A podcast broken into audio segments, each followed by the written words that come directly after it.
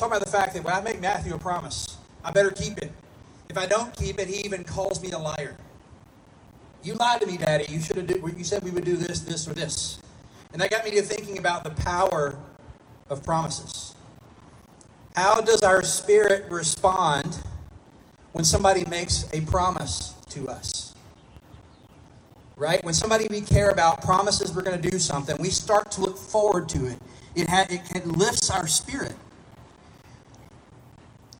Even as we're faced with all of this quarantine and having to do church by the car and pandemic challenges and all those things, the one thing that I have needed, personally speaking here, is what day do we get to move back in the right direction? Maybe you can relate to that, right? And so if they tell us May 1st or May 15th or May 30th, or you know, they can't promise that yet. They haven't promised that yet. But the, you know, it's it's the if somebody could tell us July 1 the world would look kind of like it did a couple months ago, then we can gain we gain hope from that. It kind of lifts our spirit somehow. Like, okay, good. Then I can just deal with these circumstances until then if you just give me the promise of a day where it returns. Right? So promises have that power. They give us something to look forward to, but it encourages our spirit, it encourages our heart, it lifts our hearts. And if that's true, then when a promise is broken, the opposite is also true. Right? When somebody breaks a promise, it does something inside of us too. It crushes our spirit on some level. In the same way that the hope that comes from a promise gives us energy and life and patience and energy to move through, breaking the promise does the opposite to our very soul. So we're going to look at an ancient promise this morning in Ezekiel because one thing is true. The one person who keeps all promises all the time is God. And so when God makes us a promise in Scripture, it can be trusted. Right? It can give us hope. It can encourage our spirit. We can look to a day when. Because if He makes the promise, we know it'll be true. So, just a little historical context to this Ezekiel's writing after Jerusalem has fallen. It's been, they've been carried off by Babylon. They're in captivity. The city has been sacked and wrecked. And Ezekiel is making a, a comparison of God as shepherd in the same way that people called rulers in that time. They made that comparison. They called their king or their leader shepherd and the people sheep. And Ezekiel's drawing from the same analogy and referring to God as the shepherd. So turn me to Ezekiel 34. And we're going to look at this promise together. Ezekiel 34, 11 through 15. For this is what the sovereign Lord says I myself will search for my sheep and look after them. As a shepherd looks after his scattered flock when he is with them, so I will look after my sheep. I will rescue them from all the places where they were scattered on a day of clouds and darkness. I will bring them out of the nations and gather them from the countries, where I will bring them to their own land. I will pasture them on the mountains of Israel, in ravines and in the settlements in the land. I will tend to them, tend them in a good pasture, and mountain heights of Israel will be their grazing land. There they will lie down in good, amazing land, grazing land, and there they will feed in rich pasture on the mountains of Israel. I myself will tend my sheep and have them lie down, declares the sovereign Lord. So, what is he doing? He's calling them out. In verse 11, he is calling Yahweh shepherd. He say, Yahweh is saying, Go tell my people, I will be their shepherd. I will tend to them. I will look after them and seek their welfare. When it says, I will care for them while I am with them, it's basically, he's basically saying, I will seek for them to flourish.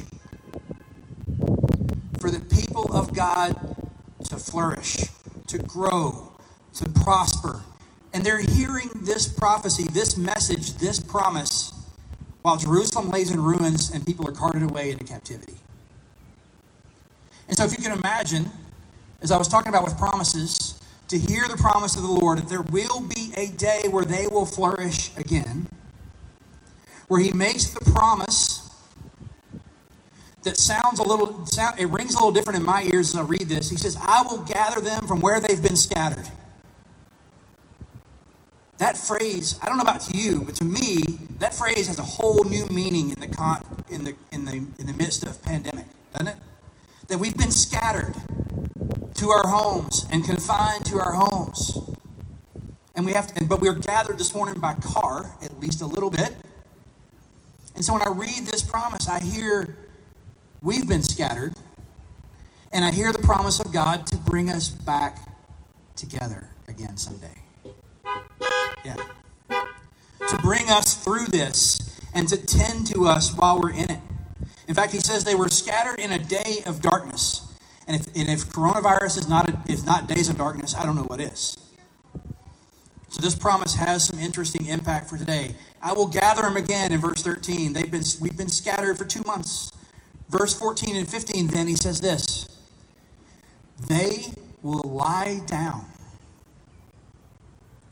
you could say, I will give them rest. I mean, it's shepherd imagery. So he's saying, I will gather my sheep again, and I will bring them to a place where they can rest and prosper and be together in their homeland where they were before. Now, I don't know about you, but in the midst of this, that gives me hope. That promise stirs my soul. Because if anybody can keep a promise, it's the Lord. Not the promise of health perfection, and he promises he promises that an heir of David will sit on the throne. And we know who that promise is about, right? That promise is about Jesus, who will reign eternally on the throne of David. So that promise was for then, if you're hearing that as an Israelite back then when your city's been leveled and your friends have been carried off into captivity, but you hear God say that, what would that do inside your heart? Probably the same thing the promise of an end to this would do in our own hearts right now. But I think Ezekiel's promise is for us too. I think his promise to Ezekiel that he would gather his people again, that he would provide for them and tend to them and meet their needs and carry them through even after a day of darkness is a promise we can rest on now. A promise we can gain hope from today in the midst of all that we're facing. Does that mean everybody comes out safe? Of course not. I wish that were true. But it does mean that God promises to be with us, to tend to us, to give us rest, and to supply everything that we need as His sheep as we go through this journey together. And that promise we know is true. Why?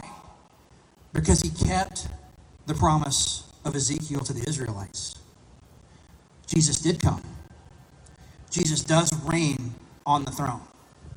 And so not only is the promise for them back then and the promise for God to be with us now, but we also have this promise for someday. We have this very same promise, this very same hope that He will one day gather all of the people of God again. Those that have come before us, and those that will come after us, and those that are with us now will be gathered again in the kingdom of God forever. And the promise of Ezekiel 34 will be kept someday too. if that is not a reason for hope in the midst of trial and hardship and despair and losing loved ones, then nothing is. But we know that if he kept the promise to them and he's keeping the promise to us now, guess what? We can trust him to keep the promise of someday. We can trust that he will gather his people from all the countries they've been scattered to. Throughout history, they'll be resurrected and brought back together again, and he will be with them, and he will tend to their needs. And verse 14 and 15, we will be able to lay down in the New Jerusalem and have rest. So the promise is not just back then, and the promise is not just for today, but the promise is the promise that we can trust for someday. And that promise is the reason for our hope. That promise is our reason for joy. It is that promise that we can put our faith in. Because God has kept his promises, God is keeping, keeping his promises, and God